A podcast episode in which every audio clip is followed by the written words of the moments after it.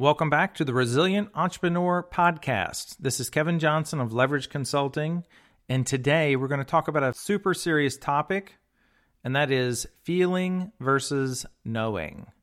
And it's a super serious topic because it's all about you and your future. So, all too often in working with clients, talking to friends, and so forth, I oftentimes run into people who are are are telling a story about something, they're sharing something, and they're talking about why they really think, for example, they thought 2020 was a terrible year, or they thought last month was terrible, or they thought that last Tuesday was not a good day. And I start, and we'll start asking questions. And in the end, what it comes down to is they felt like it may have been something terrible. And when we start running the numbers, when we start pulling some reports out of their system, we come to find out that actually maybe it wasn't bad. Maybe it was equal to what we would have expected to happen. Maybe it's equal to what we did last year. Maybe it actually exceeded what we thought. That's actually been one of the biggest things I've always found to be a huge compliment or even something that's really just hilarious is when I've had a few times in in my career of coaching and consulting is that I'll have someone who'll call me up and bless me out, tell me some pretty unsavory things and tell me that their practice is not doing well or their business is not doing well.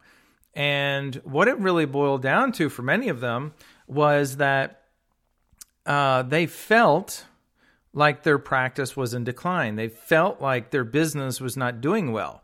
And then we ran the numbers, and I'd say on average, most of those times, we found out that their their business may have been up, say, twenty percent. And you know, for some, it may have been twelve percent. For others, it may have been as much as say thirty or forty percent. And it was it was hilarious after the fact.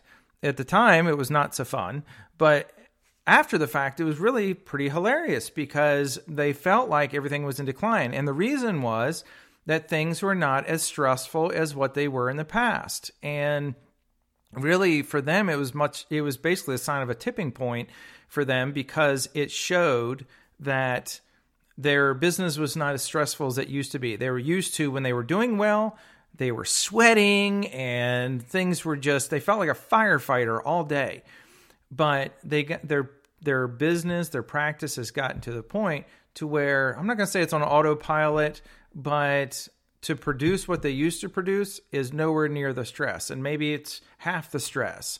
Um, and oftentimes, as owners, leaders, managers of this business or practice, they felt like they were always the one involved in every step along the way, and now we have team members who are responsible for certain aspects of the business. We have certain team members that are literally now telling the surgeon, the dentist, the builder, the real estate agent, whoever it may be, they're telling them what to do as opposed to be waiting to be told what to do. And it really is a beautiful place. But this goes back to the uh, the mindset or the feeling of whether we feel like things are in decline or doing really well, or whether we know it. And you, for those of you who know me, I got my degree in accounting, and or those of you who may not know me, um, I got my degree in accounting because I always liked being able to see things, prove things. But I also I like being a historian up to a point. After that, I like being really an influencer in the sense that we can influence what happens in the future. Um, being a historian is only good, you know, I, th- I think it's great. I love history. Um, but there's nothing we can do to change yesterday. What we can do is change what happens tomorrow. And with numbers, with data, with information, and you know, I, I'm, uh, you know, we don't like turning this stuff into like the Ben Stein, Bueller, Bueller. You know, we don't like that.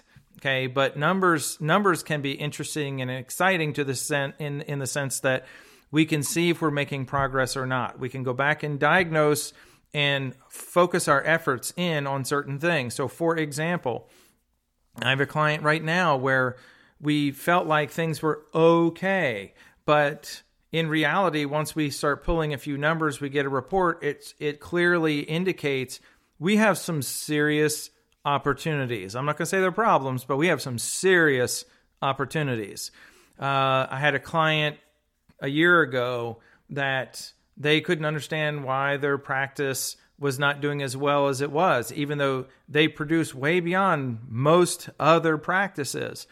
They couldn't figure out why their practice was not doing as well as it was before. And we could dig into, you know, are they producing enough or their schedule or what have you. In reality, it was a simple analysis, and it was they were 268 patients behind what they had the previous year.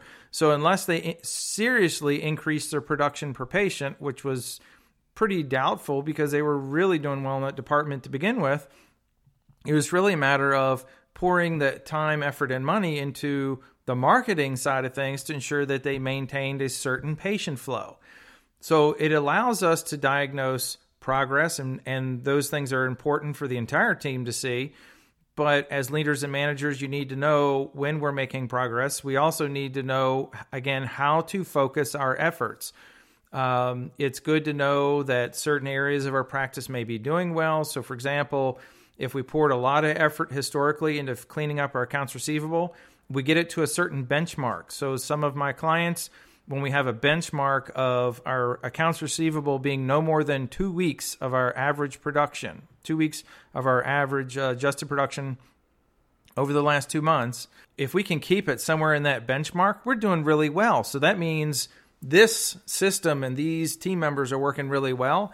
But now we have another part of our practice, and whether it's new patients or it's our production or it's something else, we know that this area is okay. And we can maybe devote one to 5% of our time and effort to that. We just want to keep an eyeball on it.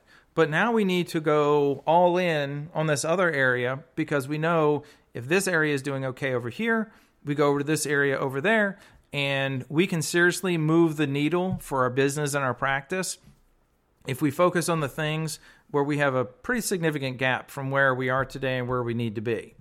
And we only get there by looking at numbers on a regular basis. And numbers in the previous podcast, I talked about to-do lists and those those things as well the, the completed items on a to-do list are pretty important too because if you've done if you've marked 5 or 10 things off your to-do list that enable us to move the needle in the right direction say on new patient flow new clients if we're able to mark off 3 things that are really big things that should be moving the needle in the right direction for our uh, schedule and our production and those, and we're not seeing the needle move the way we want it to. But the question is, are we monitoring that to even see it? And somebody's got to do it. It may not be it may not be the thing that gets your blood pumping in the morning to look at it, but I do know most entrepreneurs, owners, leaders, managers.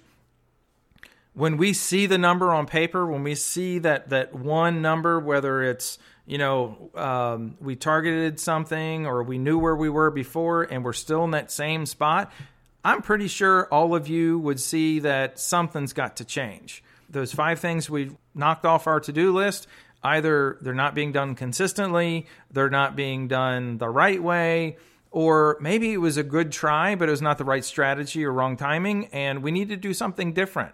But that's how you make those corrections and adjustments.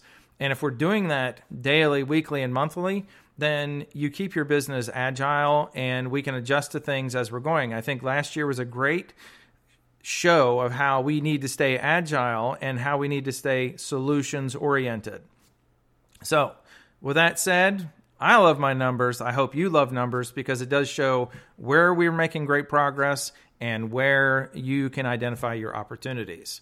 So, again, it was great talking to you today. If you have questions, you have topics you want me to cover, feel free to reach out. Until next time.